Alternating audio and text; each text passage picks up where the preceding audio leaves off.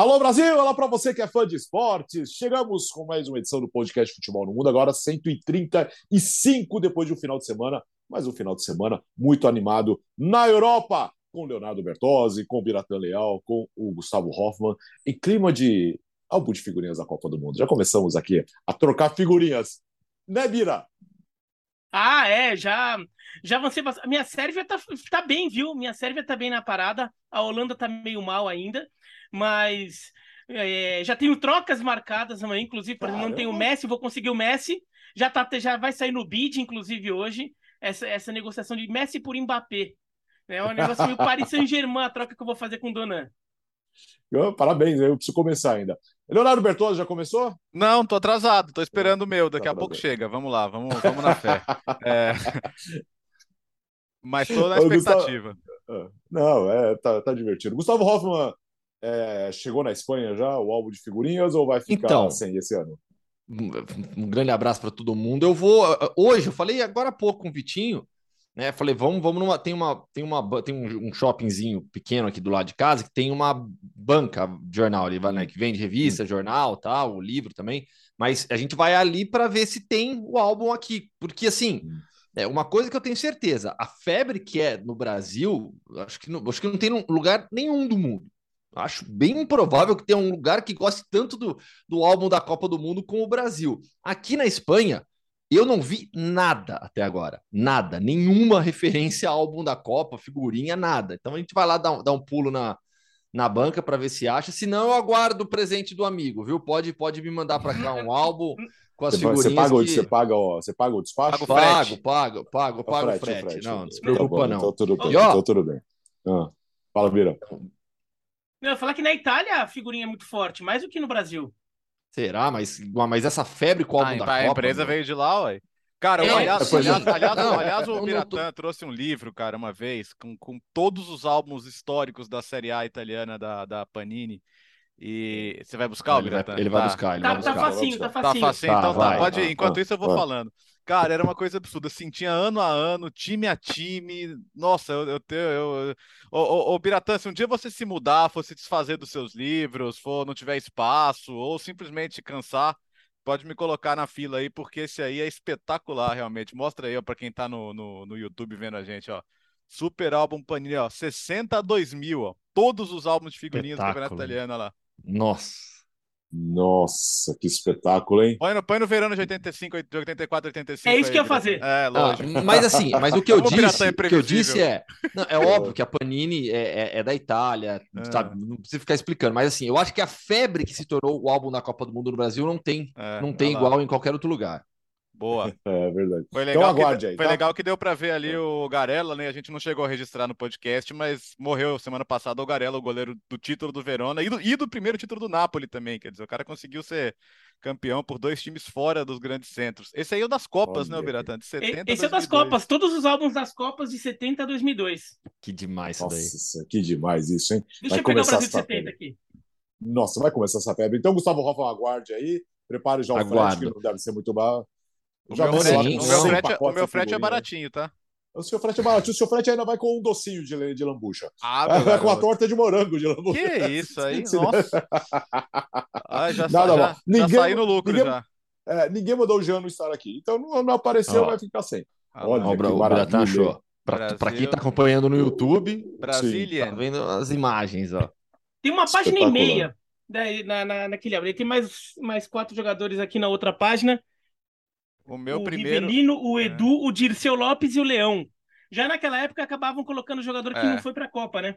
O meu, é, primeiro foi de 90, o meu primeiro foi de 90, cara. Que, que, só que era meio também. frustrante que alguns eram, algumas eram duplas, né? Algumas eram página única, Sim. seleções, te, entre aspas, menos importantes, né? Sacanagem. É o minha, eu comecei, o, o álbum de 82. 90, é. é. o meu foi, o meu foi de 90. Minha última figurinha do álbum de 90, Aitor Begerenstein da, da seleção espanhola. Até hoje eu lembro, última figurinha.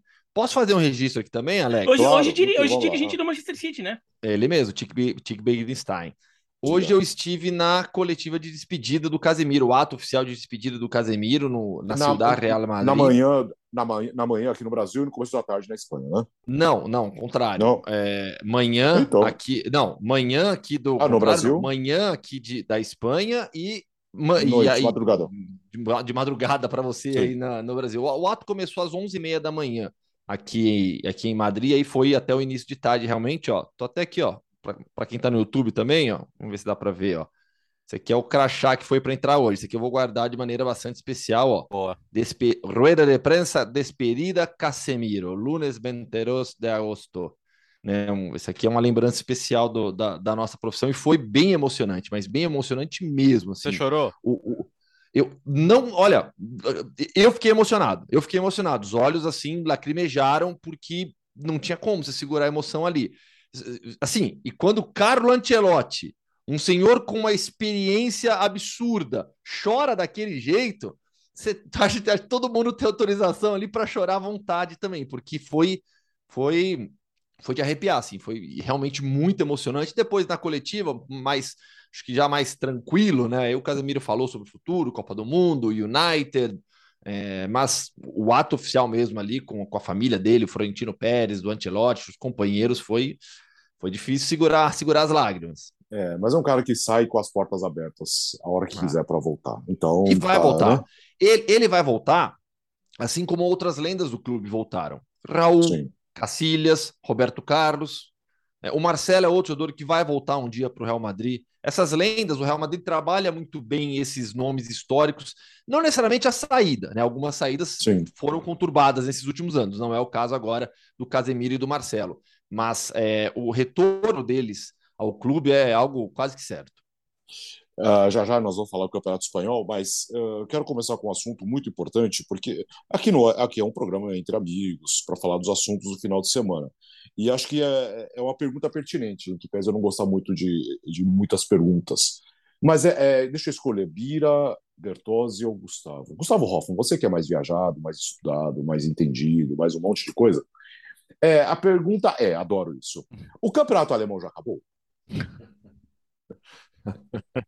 Ai, ai, ai, esse debate é, é tem, tem, tem, líder, tem, tem líder e vice-líder no, no, final de semana, hein? Tem Bayern e Gladbach, de repente uma surpresa aí. Né, assim, é, é, incrível a diferença que o Bayern vai apresentando nessas, nessas primeiras rodadas. Nesse final de semana, 7 a 0 contra o Bochum, que é um dos times mais fracos da primeira divisão alemã, é um dos times mais fracos da Bundesliga, mas, mostra bem a diferença que existe hoje do Bayern para esses times mais fracos. O Bayern é motivado, concentrado, atropela, mas atropela de uma maneira assim é absurda essas equipes. O Bayern será campeão alemão, como todo mundo já sabe, como todo mundo já falou. Já debatemos muito aqui a, o quanto a falta, o quanto a previsibilidade da Bundesliga atrapalha a sua própria divulgação.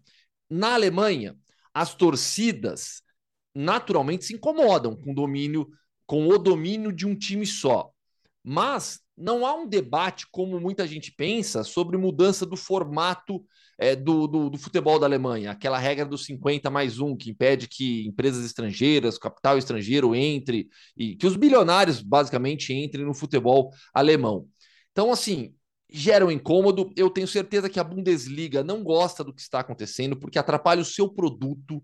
É, o campeonato alemão se torna é, motivo, eu não vou dizer de piada, mas vira, vira realmente um pouco de chacota entre torcedores, pessoas que gostam de futebol. Quem acompanha o futebol alemão sabe da qualidade do campeonato, sabe de como é um campeonato que, tirando esse domínio absurdo do Bayern, tem ótimos times, jogos muito bons, um nível de futebol muito alto muito alto, mas é fato que essa previsibilidade da competição sobre em relação a título especificamente atrapalha. E aí a gente acaba estendendo o debate e, e já trazendo para discussão a própria Ligue 1 com o Paris Saint-Germain, que também meteu sete nesse final de semana contra um time que não deve, que não é um dos piores do campeonato, o Lille, né? Diferentemente do Bayern, o Paris Saint-Germain, ele passou o trator em um time que deveria brigar na parte de cima, talvez brigue mesmo na parte de cima, mas é, a distância de PSG e Bayern para os seus rivais é algo que não surpreende, mas nesse início de temporada chama atenção porque aumentou e aumentou muito em relação às últimas temporadas. Ah, o Bayern tem, o Bayern tem 15 gols, o PSG tem 17 em três jogos. Né? Então, realmente é uma coisa absurda. É... Ontem alguém perguntou no Twitter: ah, mas dá para analisar esses jogos? Cara, dá para analisar com base no que, no que cada time pode fazer. E, e eles estão fazendo, acho que o máximo que eles podem fazer, que é pegar adversários e atropelá-los. Na temporada passada, por exemplo, o Bayern foi campeão, mas fez uma segunda metade de temporada ruim. O, o trabalho do Nagelsmann, eu, a gente discutiu aqui algumas vezes, não acho que foi um grande uhum. trabalho na primeira temporada. Nesse começo de temporada, tendo que ajustar um time sem o Lewandowski, tendo que ajustar um time melhor nas transições defensivas, uh, o Bayern está muito bem, sim. A, a, integração do Mané foi muito rápida e muito positiva. Uh, é um time que se, todo mundo se mexe bem na frente, todo mundo cria situações de gol. Esses gols que o Lewandowski levou embora se dividiram dentro do elenco e todo mundo está fazendo muito gol, né? Tanto que o time está atropelando seus adversários. É... A diferença, acho que nesse momento entre a Alemanha e a França é que na, na França, quando o PSG deu a mínima brecha, alguém aproveitou. Fosse o Mônaco, fosse o Lille duas temporadas atrás. Na Alemanha, assim, o resultado mais absurdo do fim de semana não é o Bayern fazer sete, não é o PSG fazer sete é, é, o Borussia Dortmund. Tá, é, é, o, o Biratan tá apontando a camisa do Werder Bremen ali. Ah. É o Borussia Dortmund, tá ganhando de 2 a 0 aos 45 do segundo tempo e perdeu o jogo. Isso é uma coisa que na, na base de dados aqui da, da Opta, da, da, da ESPN, True Media, enfim, do, dos últimos 13 anos, pelo menos, de campeonatos internacionais, nunca aconteceu, gente. A Opta postou que a, a probabilidade de vitória do Werder Bremen era de 0,001. Era, era um décimo de milésimo de percentual, de ponto percentual, a chance de um time do Werder Bremen virar aquele jogo estando perdendo Era para colocar o clube no divã, né? É o, você tem que colocar Opa. o clube então, assim, no divã. E, e, e, o, e, o, Dortmund tava, de novo, não ia ganhar o título, tá? Nem vai. Mas seria, o Dortmund seria o outro time com nove pontos em três jogos. E assim Sim. como assim como, como o Bayern vendeu seu grande goleador, teve uma reformulação no elenco, chegaram novas peças, saíram outras. Você falou, falou legal esse começo de trabalho. Aí você faz isso, cara, como, como, é, como é que você explica um negócio desse? Então, acho que o principal problema na Alemanha é, é ao contrário da França, onde 20% das vezes nos últimos 10 anos o, o PSG deu brecha e alguém aproveitou, o Bayern às vezes dá a brecha e ninguém aproveita. Esse ano tá com cara de que não vai dar brecha nenhuma, né? Porque é, acho, acho que o trabalho vai evoluir. É, acho que o Nagelsmann entendeu algumas das críticas. É, é claro que a gente espera a Champions para medir melhor, né? É normal que isso aconteça tanto para um lado quanto para outro. Mas o ponto é que, assim, muitas vezes a discussão sobre o que fazer é, é, é como, como enfraquecer os dois. E, na verdade, assim, a discussão é como fortalecer o resto, né? O Bayern e o PSG, eles não têm que descer ao nível da, da do resto da liga. O resto da liga tem que subir para o nível deles. Eles e, têm que puxar. É, e acho que a discussão é como é que isso vai ser feito, né? Na, na Holanda, por exemplo, tem um critério de divisão de dinheiro das, das competições europeias, tem um percentual que os times que jogam as competições europeias arrecadam, que é distribuído entre o resto para porque é isso, né? É, é, a gente discute muito e, e, por mais que a gente critique quem, quem, quem fala mal sem assistir, é, a gente entende que muita gente não vai querer assistir porque acha que o que vale é só saber quem vai ser o campeão. Então tem, tem, gente que é assim. A gente pode não ser assim, tá? A gente é apaixonado por futebol até de décima divisão. Mas tem gente que acha que você já sabe quem vai ser o campeão e ou tem uma grande ideia de quem vai ser, não vale a pena assistir. Então acho que a Bundesliga perde público, né? É, eu acho que as duas ligas é, têm até um perfil um pouco diferente da forma como esses clubes tentam ser sombra. É, é na França, eu acho que até acabou acontecendo do Paris Saint-Germain da brecha. Primeiro que as brechas que o Paris Saint-Germain deu foram maiores. É, te, teve uma primeira que a gente lembra pouco, porque foi antes do o, o primeiro título do Paris Saint-Germain chegou com um ano de atraso. É, o primeiro título dessa né? era é, foi pro Montpellier. O Montpellier do Giroud, inclusive. Né, que seria a primeira temporada já com super investimento do Paris Saint-Germain. É, era para ter sido campeão naquele ano já, já era o que se esperava. E o time acabou perdendo o título pro, pro Montpellier do Giroud. O, o Paris Saint-Germain ainda tinha o Nenê, inclusive. O Nenê do Vasco ainda estava lá. É, foi um dos artilheiros do campeonato. O, o Azar estava lá no Lille. Foi naquele ano. É, agora, o, o Paris Saint-Germain deu brechas maiores, mas os outros times eu acho que tem, como o futebol francês tem um perfil muito de um, um de um futebol formador para fazer dinheiro vendendo esses jogadores. Então, os clubes franceses têm investido muito em categoria de base, têm investido muito em, em, e, não só em categoria de base, mas, por exemplo, em prospectar jogadores é, para vender depois. Então, prospecta jogadores é, na América do Sul, na África, é, é, alguns franceses de origem africana também, que até acabam adotando o país africano como, como país esportivo, e vendem. E nisso, alguns times vão fazendo esse trabalho e de tempos em tempos eles acabam. É, algum acaba dando certo, né? E acaba conseguindo fazer sombra para o Paris Saint-Germain, mesmo nos anos em que não teve título. Vê, um, alguns anos também teve um time que chegou a. em que teve título no Paris Saint-Germain, mas alguns anos teve um time que até mostrou um bom futebol. O Lyon chegando numa semifinal de Champions League, num ano que foi mal no francês, mas chegou em semifinal de Champions League, por exemplo, foi um ano que o, as coisas encaixaram.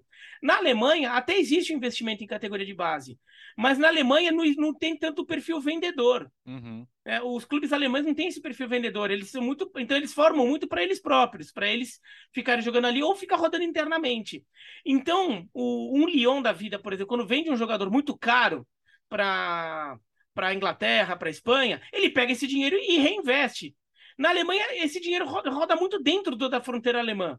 Né? Não, não, não, vai muito, não vem muito dinheiro de fora para milhões e milhões. Assim, o Borussia posso, Dortmund não consegue. Posso fazer um parênteses, Biratan? Tem muita uhum. gente que, que vive com a impressão de que só o Bayern compra jogadores de outros times alemães, né? E o Dortmund compra até mais.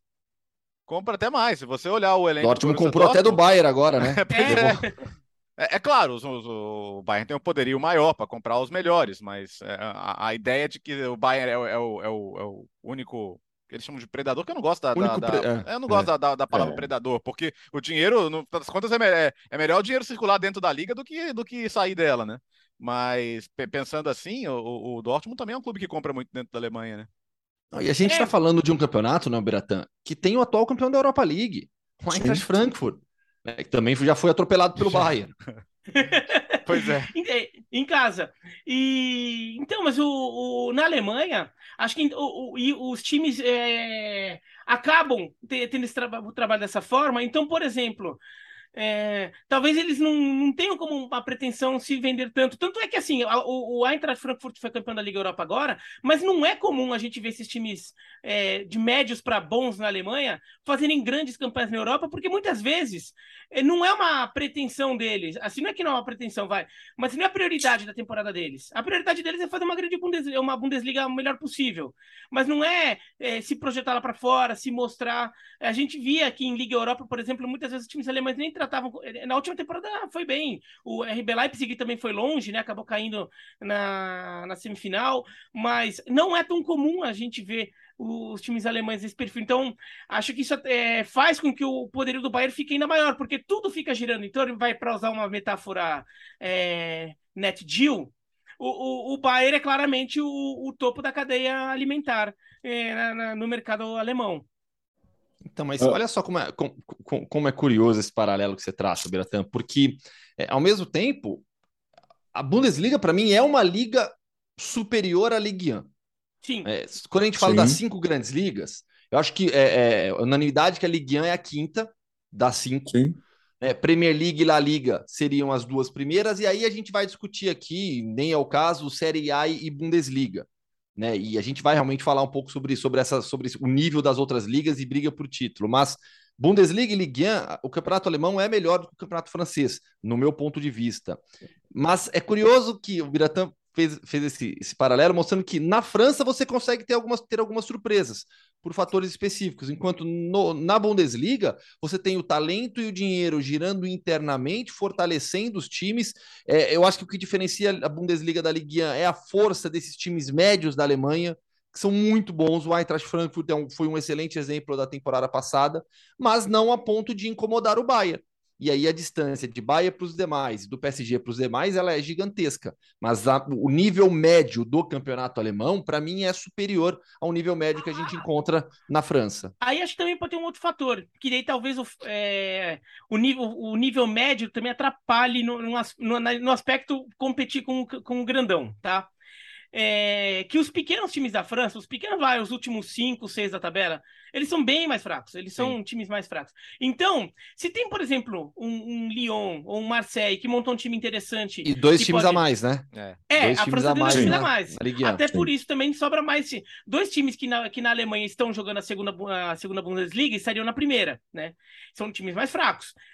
É, então o Lille, por exemplo, que foi campeão, ele também acaba se beneficiando de que a parte de baixo da tabela é bem mais fraco. Então, assim, se, é, um time médio, um time médio para bom da França que se encaixa tudo naquele ano, deu tudo certo, o técnico é bom, o, os jogadores que eles compraram na, na África e na América do Sul são bons, uh, as revelações locais, algumas apostas deram certo. O time, pô, vamos conseguir é, ou escoltar o Paris Saint-Germain.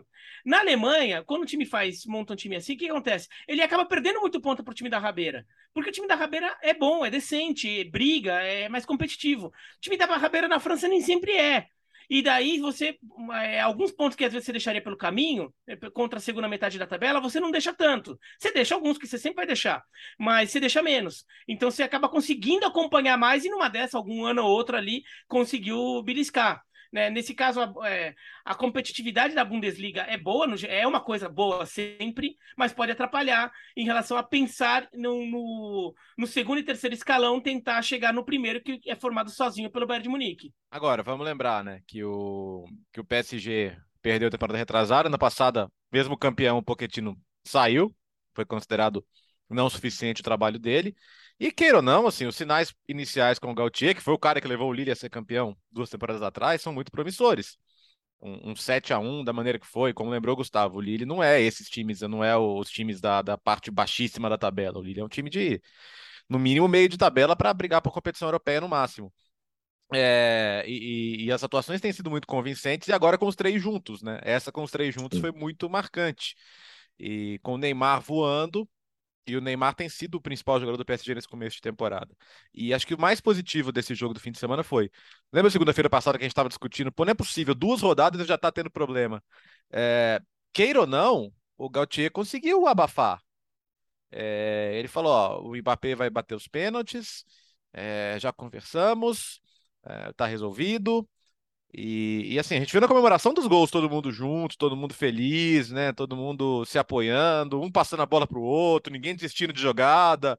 Seja o que, o que quer que tenha sido discutido no, durante a semana, a gente viu no campo. A gente viu um PSG solidário, inclusive com um elogio particular do Gautier ao Neymar no pós-jogo, falando que do trio da frente é ele quem está dando mais equilíbrio, sem bola.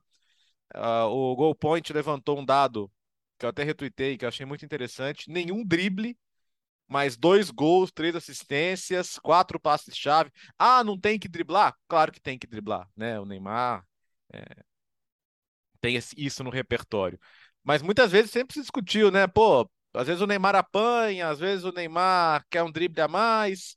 É... eu não sei se por consciência, se por mudança no estilo de jogo, porque ele entendeu o quanto ele pode ser útil pela criatividade e visão de jogo que ele tem. Mas ele, assim, eu acho, eu acho que são sinais muito promissores até para a Copa do Mundo, pensando em seleção brasileira, embora na seleção ele vá fazer um papel diferente. O Gustavo, que, que acompanha mais a seleção de perto, pode falar. Mas está muito legal de ver. E assim, ele tá fugindo de polêmica agora, né? Semana passada, aquelas curtidinhas nos tweets não, não foram bem assim. Mas de lá para cá, ele pareceu colocar uma pedra nisso e falou: ah, quer saber, cara, pênalti, não, pênalti, vou jogar. E tá jogando, acho que isso é importante. O Neymar, o Neymar tá voando nesse começo de temporada, é um negócio absurdo que ele tá jogando. É. É, o jogo contra o Paris Saint-Germain contra o Lille, por mais que a gente queira dizer que ah, não, o Lille é muito mais fraco, tudo, é, foi diferente. É, é, diferente meter um 7x1 num Lille que não é um time tão horroroso, como a gente falou no começo, agora há pouco, né? Era um time que. É um time de primeira metade da tabela, é um time que vai brigar por vaga em Liga Europa é, ou em Conference. E tá diferente. E, e, eu até falei no ESPN FC que, apesar de teoricamente a melhor decisão para o Paris Saint-Germain seria o Neymar bater o pênalti, porque ele bate pênalti melhor que o Mbappé a melhor decisão, no geral mesmo, é a decisão que todo mundo concorde e deixe o elenco numa situação mais harmoniosa, em que seja uma decisão consensual. Por quê? É, o índice de aproveitamento do Neymar em pênalti é de 90%. É, num recorte. É, a gente mostrou lá no programa, não lembro qual era o recorte, mas nos últimos, sei lá quantos anos ali, o índice do Neymar era arredondando 90%, 91%, alguma coisa assim. E o do Mbappé era 81%. Tá? Então, ou seja, a cada 10 pênaltis que o, que o Mbappé bate, ele perde dois, a cada 10 pênaltis que o Neymar bate, ele perde um. Ou seja, a cada 10 pênaltis que o Paris Saint-Germain tivesse, se um batesse ou se outro batesse, o Paris Saint-Germain perderia um a mais se fosse o Mbappé batendo todos os pênaltis, em relação ao Neymar batendo todos. Na boa, um Paris Saint-Germain harmonioso, com ninguém brigando, em campo, com bola rolando, Isso vai compensar muito mais que esse um pênalti a cada 10. Aham. Porque Sem quantos, dúvida. pênal- quantos pênaltis o Paris Saint-Germain vai ter na temporada? 15? Sim. Ele pode melhorar, né? A gente Não, tá tendo os índices Além disso, passados, além né? disso, além disso o, o Mbappé pode melhorar na cobrança de pênalti, mas mesmo que ele não melhore, mesmo que ele mantenha isso, tá? A cada. Vai, são 15 pênaltis que o time tem no ano na temporada. Então, ou seja, um, um gol e meio que o Paris Saint-Germain perderia pelo Mbappé batendo. O Mbappé e o Neymar em harmonia vai produzir muito mais que um gol e meio. Muito mais, muito mais. Então, é, pode ser uma boa saída. E sobre a diferença do, do- da, da- até da, da, da reação geral do Paris Saint-Germain agora em relação à temporada passada. A temporada passada, o Paris Saint-Germain dispara na- no Campeonato Francês logo no começo. Dispara. Mas vamos, vamos tentar lembrar algum daqueles jogos. Eu até peguei aqui como é que foi. O Paris Saint-Germain começa a temporada perdendo a Supercopa da França para o Lille. Lembra Sim. que ele perde. Mas depois ele começa a ganhar os jogos. 2x1 no Troyes, 4x2 no Racing Estrasburgo, 4x2 no Brest. Placares mais apertados. Daí empata com o Bruges fora de casa, ganha do Lyon com um gol nos acréscimos aos 48 do Icardi, ganha do Metz fora de casa por 2 a 1 com um gol nos acréscimos do Hakimi, depois ainda ganha, é, até ganha do Manchester City, foi bem, mas perde do Rennes, ganha do Angers num jogo em que estava é, perdendo, faltando é, 20 minutos e faz o gol da vitória de pênalti aos 43, de- é, é, ganha do Lille de virada, sendo que estava perdendo até os 35, até os 30 do segundo tempo e faz o gol da vitória aos 43, ganha do Bordeaux por 3 a 2 fora de casa, um jogo que passa sufoco, o Bordeaux rebaixa que acaba rebaixadíssimo, tinha um time muito mais fraco, ganha do Nantes por 3 a 1 num jogo em que em que estava 1 a 1 até 10 minutos perto para acabar o jogo. O Paris Saint-Germain ganhava os jogos, mas era sempre no sufoco. Era sempre no sufoco. Então abriu vantagem, mas o futebol não convencia e foi por isso que o Pochettino caiu. Agora o time tá ganhando com muita sobra, jogando um futebol que é convincente, claro, contra times muito mais fracos. Na Champions League não vai ser assim. Se pegar, quando pega time da Premier League, de La Liga, vai ser um outro nível. A gente sabe disso. Mas não dá para ignorar que o time, é, neste comecinho, nesse recorte pequeno, tá mostrando um nível de futebol diferente do que ele próprio mostrou no ano passado.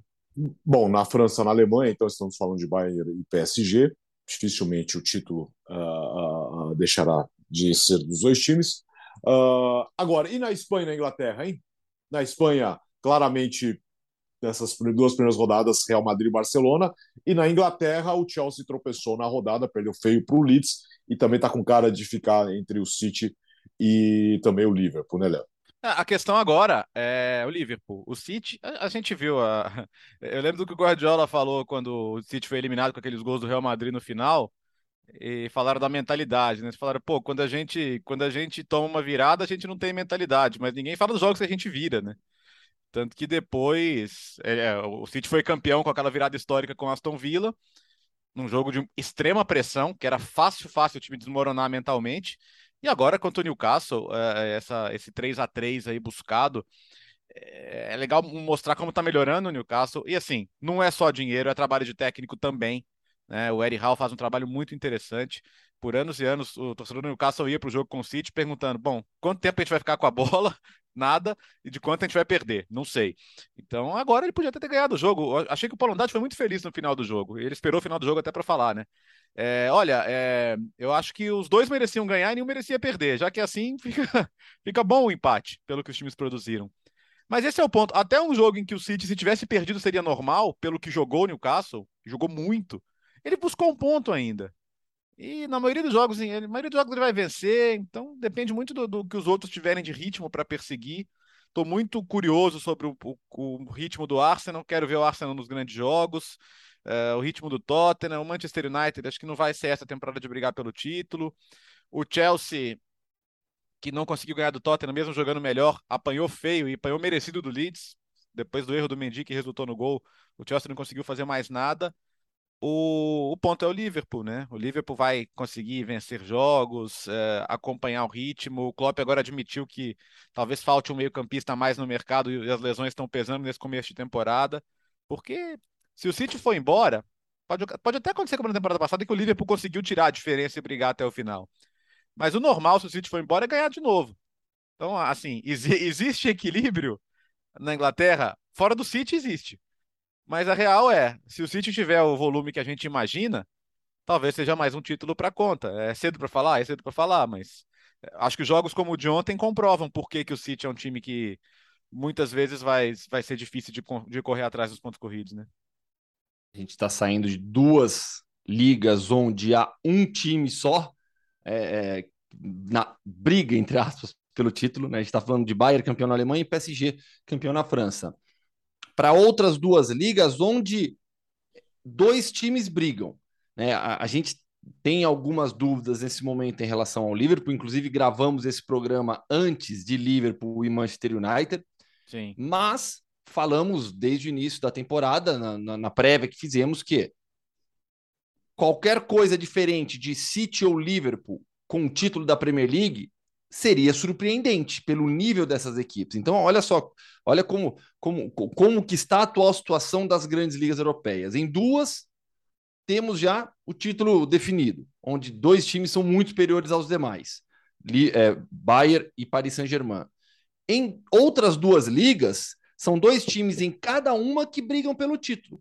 Porque se na Inglaterra, nesse momento, nesse começo de temporada, até gera alguma, alguma dúvida, mas a dúvida é se o City vai disparar ou não. Na Espanha, fica muito claro que o Atlético não aguenta, que o Atlético não vai disputar. Já era até a impressão da maioria no início, mas é, ontem, depois do jogo do Atlético de Madrid, eu trabalhei na cobertura de Atlético de Madrid 0, Villarreal 2, perguntei para o Carrasco na área de entrevistas depois do jogo se o Atlético brigaria pelo título. Ele falou: não, nosso objetivo é vaga na Champions League. Uhum. Assim, o, o, discurso dos jogadores já traz isso. E aí, aí você olha pro mercado, né, Gustavo? O, o, é, o que, que faria acreditar, sem uma grande reformulação no mercado, que o time superaria as dificuldades que teve na temporada passada? Nada, né? E, e aí, né, Bertozzi, a gente soma isso à prática. O que, que a gente viu na prática nesse final de semana? O Barcelona fazendo 4 a 1 na Real Sociedade, que assim como o Lille na França, é time para brigar na parte de cima da tabela. E o, o, o, Real Madrid, no caso do Real Madrid, um jogo teoricamente mais é, menos complicado contra o Celta fora de casa, mas foi lá e enfiou 4 a 1 é, ganhou com autoridade, jogando bem, tendo um bom segundo tempo. Luca Modric tem uma atuação inspiradora, Vinícius fazendo golaço. Tio Ameni, para mim, a melhor notícia do Real Madrid naquele sábado, porque é, foi um jogo muito simbólico para o Real Madrid, porque foi o primeiro efetivamente sem o Casemiro. E já com o Tchouameni jogando e fazendo a função do Casemiro. Né? E o meio-campo ainda não teve o Tony Kroos, que estava gripado. Foi Tchouameni, Camavinga e Luca, e Luca Modric. E o Tchouameni foi bem, executando bem o seu papel ali no, no, no centro do campo. Então, na Espanha e na Inglaterra, é, a gente sobe de um para dois times de briga por título. Né? E na Espanha, para mim, tá, tá muito claro uh, que, que, a diferença realmente de Barcelona e, e, e, e, Real Madrid ela, ela é grande. O Barça tinha estreado aquele 0 a 0 com o Raio Valecano, mas contra a Real Sociedad, no Sufati, jogando bem, gol do Lewandowski, é, gol do Dembélé, então já é, uma, já é uma atuação mais convincente desse novo Barcelona, que ainda não conseguiu escrever o Jules Koundé. É, é uma coisa até curiosa que é, eu, eu acho mais fácil, é fácil entre aspas, tá? Mas acho mais fácil o ver o Atlético de Madrid, imaginar o Atlético de Madrid campeão da Champions do que campeão espanhol. Porque não, porque ele é um time que ele, que ele consegue, assim, até pelo estilo de jogo, ele, ele consegue um poder de mobilização para jogos pontuais muito grande. E, porra, na Champions passada, deu aquele sufoco danado no Manchester City no jogo de volta. Perde no jogo de ida em Manchester por 1 a 0 Jogo de volta, o Manchester City foi, ficou acuado. Vai que o, que o Atlético de Madrid elimina. É, é o Atlético de Madrid, para jogos pontuais, ele consegue essa mobilização e por isso, pô, ele tem dois vices da Champions League assim. É, agora, para campeão espanhol, esse time do Atlético de Madrid, ele está claramente inferior a Real Madrid e Barcelona, assim, hum, bem claramente, assim, de nível técnico. Você não consegue imaginar esse time não desperdiçando alguns pontos pelo caminho. Ele, para ser um campeão espanhol, ele tem que contar que Real Madrid e Barcelona percam muitos pontos é, também perco até um pouquinho mais que ele. Mas, e daí chega numa reta final, daí o Atlético de Madrid transforma cada joguinho em final e daí ganha, né, como ganhou nas duas temporadas, né? É, aquela reta final ali tava, parecia que estava perdendo fôlego, mas começou a tratar cada jogo como uma final, cria, é, cria aquele poder de mobilização que esse time tem. É, agora, o, o Barcelona, é, ainda que eu acho que não tenha encontrado o, o futebol que pode, ainda é um time em evolução. O jogo contra. O, esse 4x1 contra a Real Sociedade foi um placar, placar, um pouco generoso, assim, né? O, o jogo mesmo não foi para 4x1. O jogo foi para uma vitória mais apertada. A Real Sociedade teve chance, teve momentos em que até estava é, criando mais que o Barcelona. Mas tudo bem. Igual o Celta, mas se você hum. parar para ver, olhar assim, é. o Celta no final do primeiro tempo estava em cima do Real Madrid buscando Sim. o segundo gol e aí o que fez o Luca Modric? Aquele é, golaço. Mas aí é, então é que tá, times muito é fortes acham soluções. É o talento, muito... exato. O Real cara, Madrid não achou solução. O Atlético, cara, aliás, não achou solução contra o Villarreal. O, o, o Modric deu aquele lançamento absurdo pro Vinícius Júnior. Aliás, um, o Gustavo tava lá e foi muito legal a torcida do Celta aplaudindo o Modric. Acho que na Espanha essa cultura de reconhecer o talento, independentemente da camisa, é uma coisa muito bacana, né? Já aconteceu no Camp Nou, no Bernabéu, já aconteceu nos grandes que estádios. ambiente legal em é. Vigo, Bertozzi. É, Vai né? ambiente legal lá no Balaídos. Sim, e agora, e, e no jogo do Barcelona, o jogo tava um a um e tava difícil. Entrou o Ansu Fati, o Ansu Fati mudou o jogo. E vamos torcer para ele ficar bem. Aliás, de novo, né? O Ainaldo, agora a gente falou semana passada do Tecatito Corona, agora o Ainaldo quebrando a perna. Ai, tomara que todo mundo fique bem. E o Ansu Fati é um cara Diego que Carlos tá também, bem. né? Diego Carlos a lesão também. do Diego. Tomara, porque assim, o, o saudável, cara, ele é muito bom, né? Ele é muito bom. A, a, o calcanhar, a participação no, no, terceiro gol depois do Lewandowski, ele fazendo o quarto gol. O jogo não ia ser 4 a 1 sem ele. Mesmo com o Lewandowski, com o Dembélé, com o Rafinha, companhia limitada, o Rafinha que também entrou, o Ansu Fati foi o nome do jogo. E é um cara que o, o, o Xavi que arrume um, um jeito de aproveitá-lo melhor, de aproveitá-lo bem porque a concorrência, é claro que existe, é, acho que situações pontuais podem acontecer de jogar todo mundo. E Pedro muito bem também, né? O Pedro não é base, o Barcelona contratou já, já feito, mas contratou jovem, mas outra vez fez um grande jogo. E é outro que precisa estar saudável, né? Na temporada passada espremeram até o, até o bagaço dele com Euro, Olimpíada, e obviamente ele abriu o bico, nunca teve uma rotina desse nível. E agora começa muito bem a temporada também. Bons sinais, depois de uma dificuldade muito grande contra o Raio Valecano, o Barça mostrou ter recurso para ganhar um jogo que, como vocês já reforçaram, não é um jogo fácil. São Sebastião não é um jogo fácil, a Sociedade não é um jogo fácil, e a entrada do Ansu Fati fez o jogo ficar fácil. Agora, tá claro que esse Barcelona vai melhorar muito, né, Gustavo? Vai, vai melhorar, vai evoluir. Jogadores ainda vão, vão entrar, no caso o Kundê vai entrar nesse time ainda. É, cadê, é... Tá, cadê, cadê, cadê o, a brecha na, na folha, Gustavo?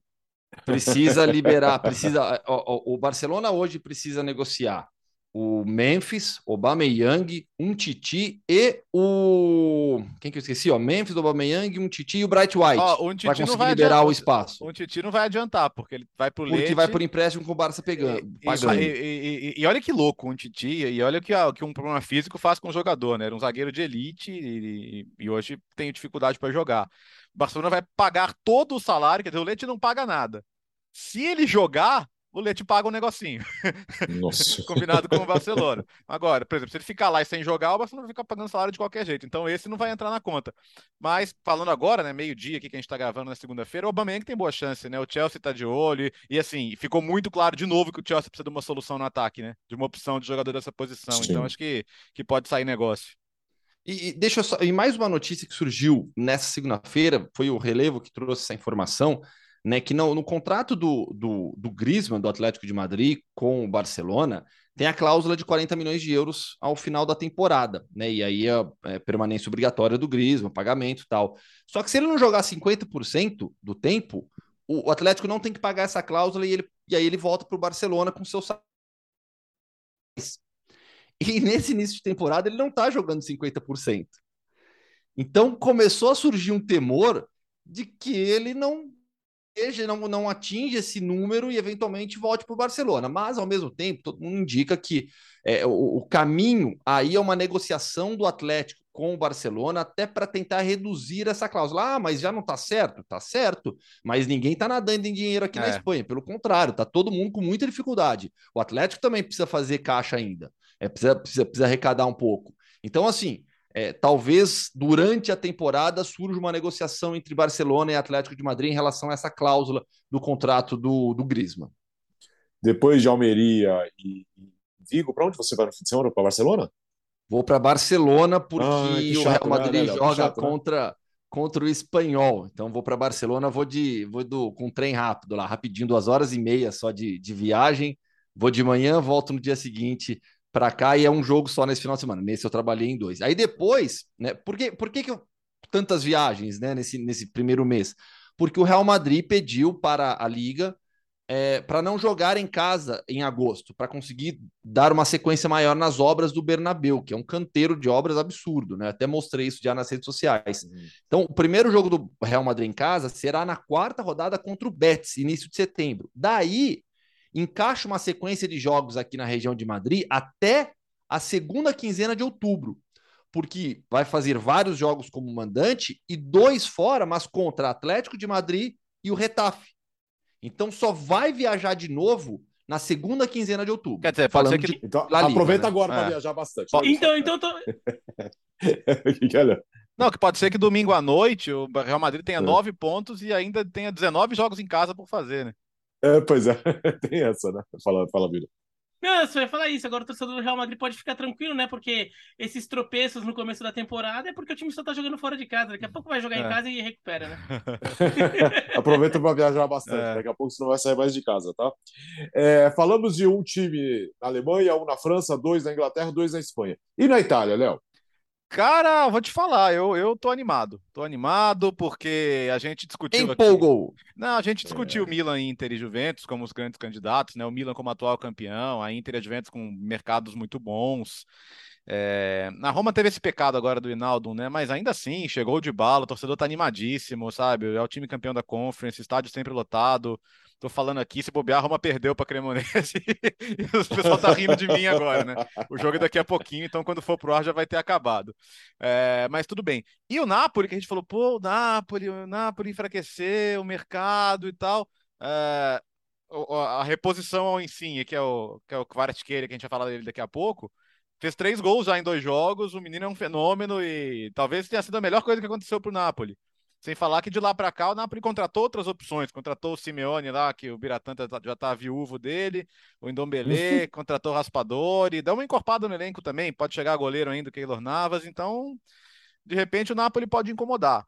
Teve o um empate Atalanta em Milan 1 a 1 Foi o primeiro jogo entre times do, do top 8 da última temporada. Quer dizer, o Milan é, até mereceu buscar o empate pelo que produziu no segundo tempo, mas não foi um jogo fácil. E a sensação que eu tenho é que para os outros jogos entre esses oito, não, não vai ninguém sobrar. É, os favoritos ao título ainda são os favoritos ao título, tá? Milan, Inter e Juventus. Mas a sensação é que quando esses times jogarem com Roma, Lazio, Atalanta, eh, Fiorentina, Napoli, vai ser sempre jogo duro, vai ser sempre jogo complicado de ganhar. A tendência é essa.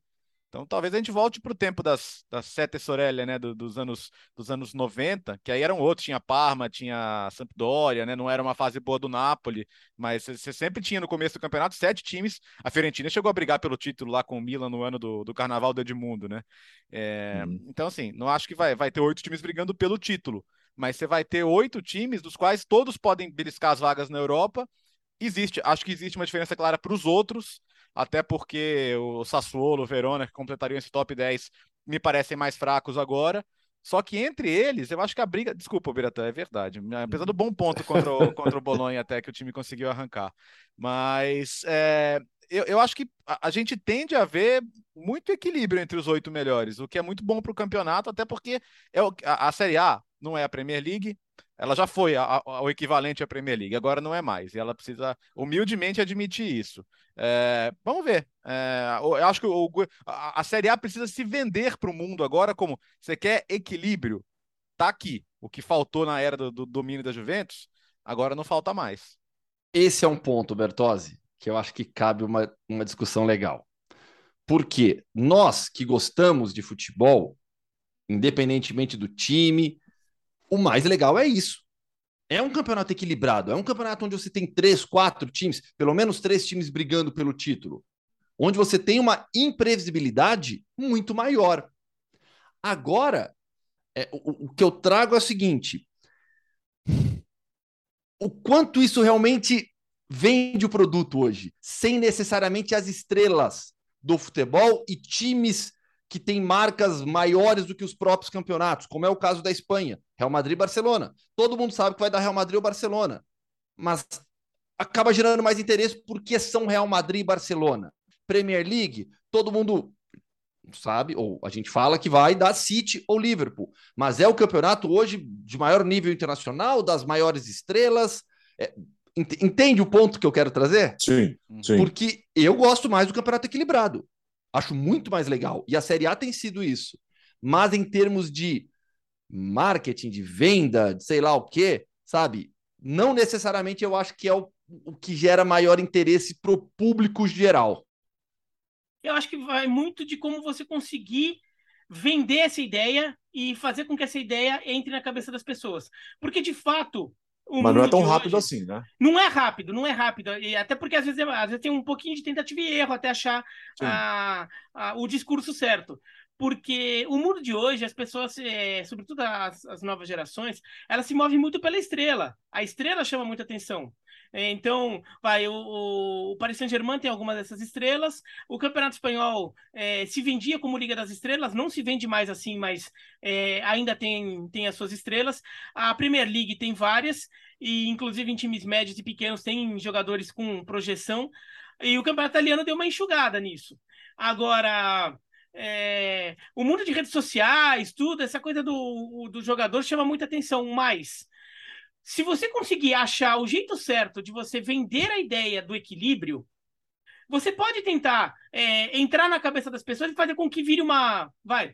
Eu vou usar o termo que muitas vezes é termo como negativo, eu vou usar o termo como positivo, porque você está tentando é, disseminar uma ideia. Virar uma certa modinha ali, um hype, criar um hype ali no, no, numa galera, de querer acompanhar o campeonato italiano por ser um campeonato de, mais legal. Como a Alemanha vende muito a ideia de que é um campeonato mais autêntico, mais puro, mais livre do, de, de, de, certas influências, né? É um campeonato mais autêntico, que o torcedor é mais dono do time, que os jogos que o estádio é sempre lotado. A Alemanha vende essa ideia. E durante uma, uma época, agora já deu uma esfriada nisso, mas durante uma época, a Bundesliga até foi uma certa pequena febrezinha aqui no Brasil, porque muita gente começou a gostar desse, desse jeito alemão de fazer as coisas. Sim. Né? Então acho que a Itália tem uma ideia ali que você tem que saber como atingir. A França, aliás, vende-se. A, a França vem a Liga dos Talentos, né?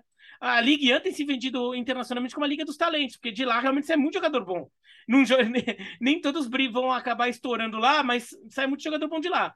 É, então a Itália tem que achar esse discurso e começar a vender, bater nessa tecla e ver o, o quanto é, vai começar a convencer, daí pessoas que também acabam tendo algum poder de influência sobre o público começam a querer discutir o campeonato italiano, fala, ô, oh, vamos parar para discutir italiano agora? Uhum. Vamos, vamos, tirar um, um, tempinho de Premier League da discussão do nosso podcast aqui para falar da Série A, um pouquinho da discussão aqui. Eu, hoje eu vou falar aqui no meu Twitter, no meu, no meu Instagram, sei lá o quê, vou falar um pouco do equilíbrio da Série A e começar a, a, a fazer com que as pessoas se resolvam prestar atenção para isso.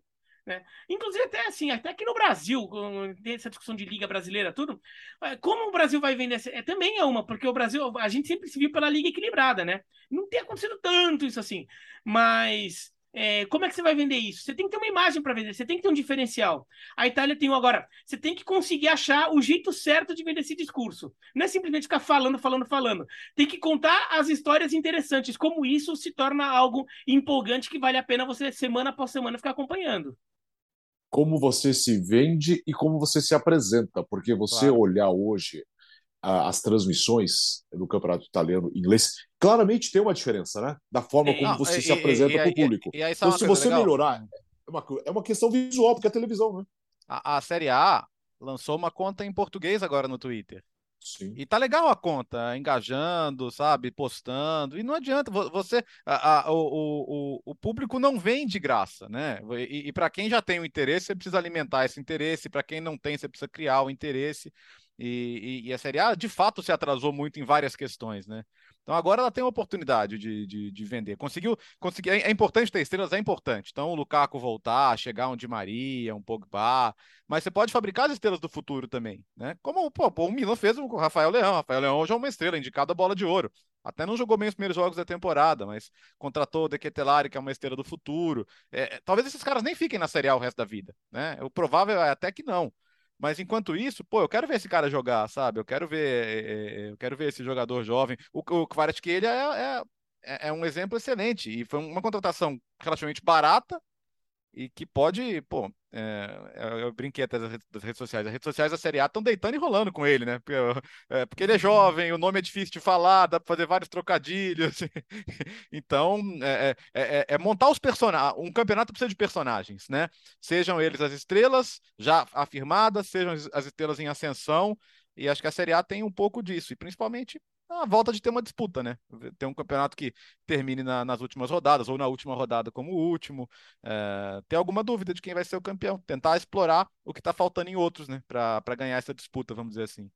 O vídeo do Napoli com o Kvaratskhelia, é, explicando o nome dele, escrevendo o nome dele em georgiano, é, é sensacional, difícil, né?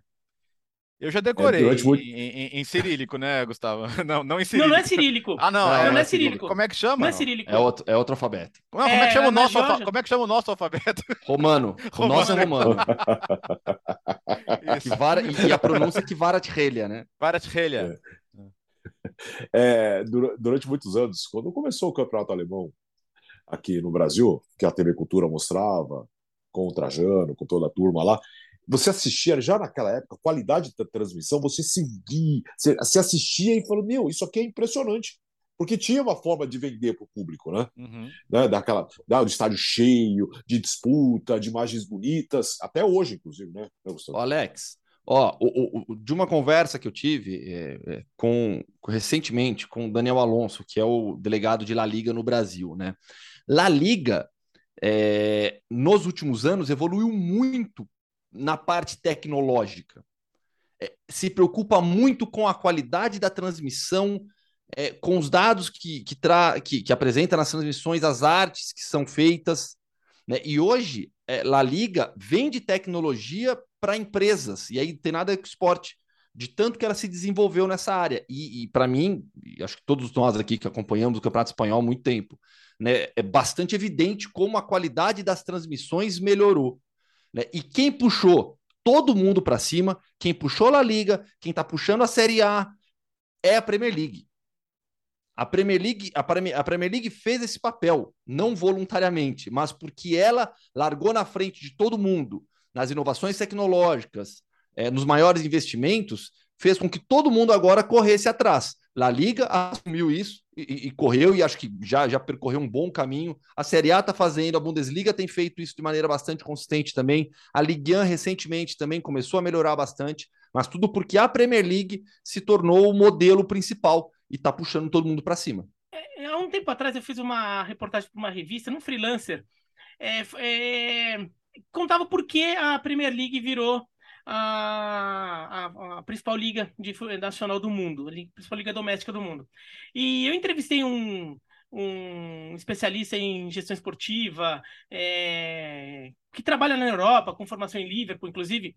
Ele contou que assim, a, a, Premier League dá esse salto porque eles começam a perceber, e com inspiração nos Estados Unidos, apesar a partir de contatos que, que os ingleses começam a ter com a NBA e com a NFL principalmente, é, de como as ligas eram, eram tratadas nos Estados Unidos. Porque os Estados Unidos, a gente fala aqui de Europa, tudo, mas assim, em relação à gestão, inovação e ideia, os Estados Unidos estão assim, estão assim, outro patamar, assim, outro patamar, tá? Muito à frente, né? E, e lá nos anos 90, é, a NBA e a NFL, as ligas americanas em geral, mas principalmente a NBA e a NFL, que era com quem eles tinham mais contato, eles já tinham percebido muito antes que eles não eram simplesmente um campeonato, eles não eram uma liga que, que é uma entidade é, criada para organizar um campeonato. Do ponto de vista esportivo, é isso que eles eram. É uma liga criada para organizar um campeonato entre os times ali, tá? Esse esportivo. Agora, em relação à divulgação, a, a eles se entenderam assim: nós somos uma empresa de conteúdo. Nós criamos um conteúdo de entretenimento para o público. É, então, eles começaram a, a, se ver dessa forma e começam a, a, agir dessa forma. E a Premier League tem essa ideia. Nós somos uma empresa de conteúdo, então, assim, nós não temos simplesmente que realizar um campeonato. A gente tem que promover esse campeonato.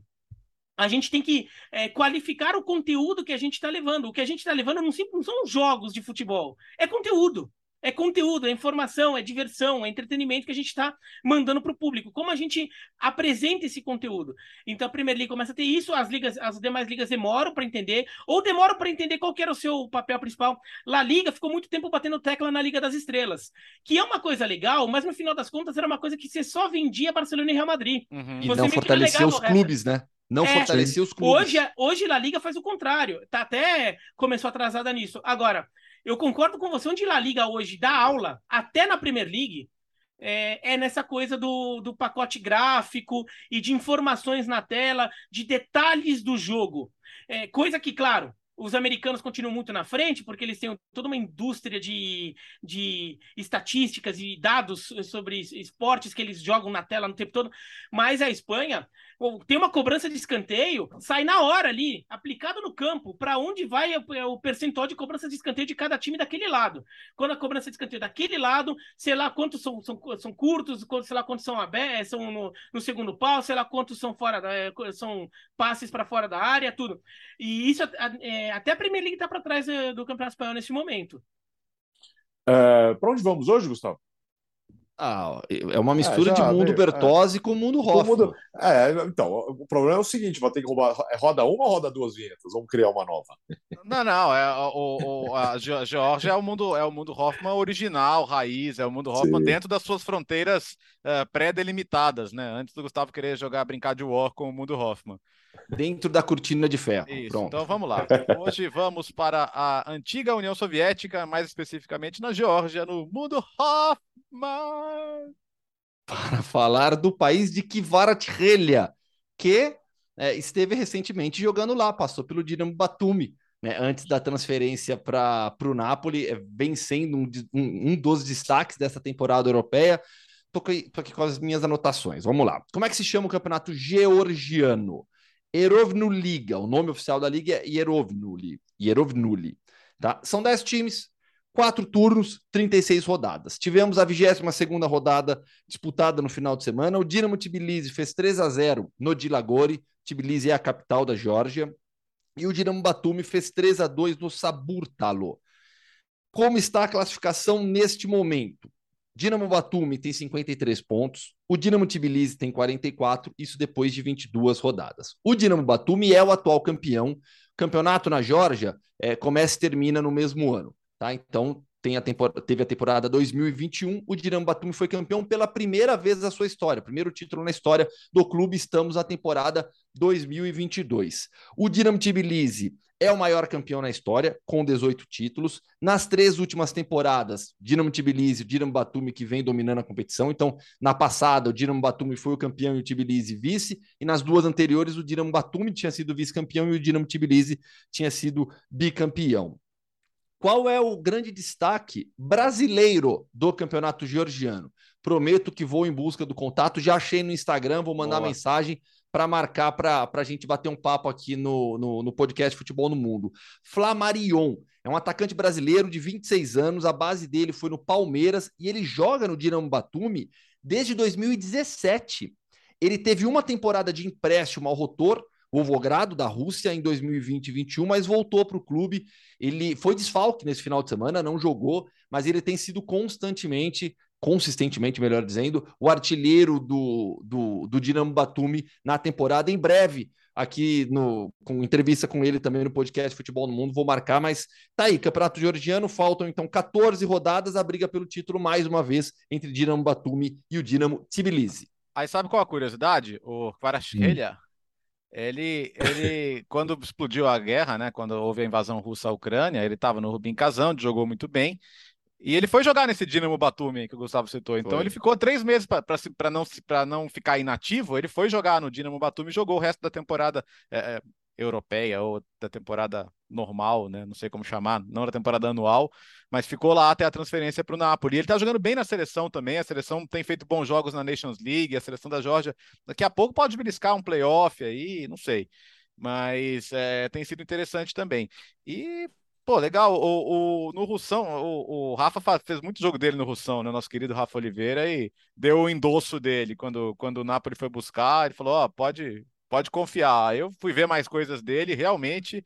Agora, não dava para esperar três gols em dois jogos, com essa personalidade, gol de cabeça contra o pobre do Verona do Biratã, depois dois gols lá. Ele fez um gol, ele fez um gol lá em Sinha, cara. É aquela o tiradiro, né? A bola que ele corta para o pé direito e bate com efeito, que era uma característica do ídolo do Napoli anterior, e ele fez esse gol contra o Monza. Tá muito legal de ver o moleque, viu? E ó, quem, quem fala muito tempo do Kvaratskhelia também é, é, o Fábio Aleixo, companheiro jornalista brasileiro que mora em Moscou, mora e trabalha em Moscou já há muitos anos, é, desde antes da Copa do Mundo. Ele também já vinha há muito tempo lá no Twitter batendo na tecla de que o Kvaratskhelia, na época de Rubin Kazan, é muito bom jogador e agora jogando no mais alto nível do futebol mundial, uma das cinco grandes ligas, vai se provando. Uh, quantos pontos o, o Verona tem mesmo, Vira? Um. Um, né? Ah, parabéns. Que é um ponto a mais do que eu imaginava. essa altura... Ou seja, tá, então você está feliz por isso, né? É, não, o time começou, o time começou mal, né? Pô, toma 4x1 em casa do, do, do Bari na Série B, eliminada da Copa da Itália, depois toma 5x2 do Napoli, num jogo que só não foi 6x2 por causa de um do VAR, num gol que a bola ia ser gol do mesmo jeito, só que de fato houve uma, uma interferência no, de um jogador impedido no goleiro, mas a bola ia entrar de qualquer maneira. E o time não tem defesa, pô. É, agora pelo menos fez um pontinho. Uh, terminou o podcast Futebol no Mundo. É, Bira, por favor, é, guarde as figurinhas. Você tem, é, eu tenho prioridade na troca. Se você então, fez um então, acordo com o Fernando Campos por fora, ok, mas já chega. Deixa eu abrir o álbum Não, então, tá? eu vou, eu, eu só vou avisar, eu vou levar minhas repetidas. Não, não, não, pra... eu não vou na redação. Aí não dá. Fica o, Alex realmente. Tá, o, Alex, o Alex está reivindicando draft rights, né? É, é, exatamente. Ele tem ah, prioridade nem, na escolha. Nem vamos falar de draft, porque eu tomei uma pancada do João Castelo Branco no, no Nossa, nem vi no draft que... nesse final de semana, nem vi. Tudo isso. São as minhas repetidas aqui. Eu coloco esse papel aqui para não, não, danificar no elástico, né? O elástico não danificar as figurinhas. Sim, então, vou, vou, levar hoje na redação. Eu quero ver o que, que volta. A minha, de, a minha é. defesa, a minha defesa ah. tinha o Koulibaly, que foi expulso, cara. Eu fiz, eu pontuei menos, menos dois com Parabéns. ele, só pra você ter uma ideia. Eu, eu, sou, eu recomendei o Mitrovic pro Alex, o Mitrovic tá copando, mas o Alex vai lá e põe no banco, pô. Foi na rodada passada, pô, esqueci, já não deu tempo no final de semana de mexer, né? Não, e, cara, e, e, e, o João, absurdo, cara. Ele tem o Salibá, que fez gol, o Rodrigo, o Martinelli, o Calum Wilson. Ah, ah, o, o, João tem, o João tem algum esquema com a Premier League, velho. Não é possível. É, é ele já tá por lá, né? É... Ele já tá por lá. É, então... Não, daí a gente, a gente vai descobrir, né? O esquema de máfia do fantasy João. manipulando resultados do futebol. Eu tenho, eu tenho, eu fiz 27 pontos, mas onde que eu vejo aqui com quem que eu joguei? Eu nem vi com quem eu joguei, mas vai fiz 27 vai em pontos. League. League. League, League. É, não League, acho, mas tudo bem. Eu, devo, eu tô em League, sétimo no, no, no, no, campeonato. Deixa eu ver aqui. Aliás, você, peraí. Você é, tá, eu tô ah, em deixa, sétimo. Deixa eu ver em tempo real. Você tá jogando com o Renato Senise. Vixe. Você tá, você tá com 27 pontos, é, você tem uma tip aqui que não vai jogar. Que não vai jogar, obviamente, também tá escalado, olha. Senise, cadê? Senise, vamos lá. Nossa, o Senise tá com 64 pontos, você não precisa nem Nossa ver o jogo senhora. hoje. Ele, ele, tem, ele tem Odegar, ele tem Haaland, ele tem Madison que fez gol. Ah, eu vou, eu vou escalar para a próxima Gabriel semana. Magalhães. Já. Não, já é. pensa na próxima rodada. Você... Nossa. Caso perdido. Você, o Senise é outro que tem um macete desse negócio, viu? Não, é, o Senise é viciado, meu. Tinha começado tão bem. Pe... Vamos lá. É, já pegaram o jeito também. É isso. Podcast Futebol no Mundo, em clima de figurinha, em clima de liga. Aliás, falando em Premier League, eu encontrei o Gomes no final de semana. Ah, que legal. Gomes, que cara legal. Ídolo do Tottenham é, no... e do Watford. Exatamente, era um gol solidário do, do Elan, na ação legal. social na cidade de Limeira, interior de São Paulo, ficou lá do começo até o fim. Que cara legal, e assim, ele tem um carinho absolutamente especial com o João Castelo Branco me encontrou, veio perguntar como está o João, foi muito legal. Baita cara, viu? Simples, tranquilo, que baita cara. É isso. Valeu, Gustavo. Bom, ah, boa semana aí. Valeu. Então, é, na próxima edição, um pouco horário um pouquinho diferente, né, Bertozzi? É porque é boa, boa você lembrar. Sorteio Gustavo. da Champions. Quinta-feira tem um sorteio da Champions, uma da tarde, Sim. então a gente vai, para não ficar, para não caducar rápido, né? A gente espera o sorteio, grava. Mas assim, com todo o nosso time de edição trabalhando no meio maneira, da tarde estaremos da, É, no, no, finalzinho da tarde. O Alex vai, vai mandar pra, para quem editar depois. Isso, isso, isso. É, e, com, é, e com entrevista, não, não é né? O, o, Rodrigo Eli, não é isso, Gustavo? Vamos, vamos com isso, isso, com o Rodrigo Eli. Rodrigo Beleza. Eli do, do, do Almeria. Fechado. Então, então. quinta-feira. Então, quinta-feira, um no final tarde. da tarde, estaremos ordem. Um pouquinho mais tarde. Mas valeu, vale a pena, né? Valeu, valeu, ah, valeu. É, esperando meu álbum, hein, Alex? Sim, senhor. É, tchau, tchau, Bira. Opa, tchau, tchau. É... Oh, tchau, tchau é. Ficou... Tchau, tchau! Foi sem querer, saiu para Grande chanceler. Um abraço chanceler. pro, Benzel. Ô, oh, grande Benzel. É isso, meus amigos. Podcast Futebol no Mundo 135. Começando a semana, sempre bem informado. Temos um encontro na quinta-feira. Valeu, boa semana.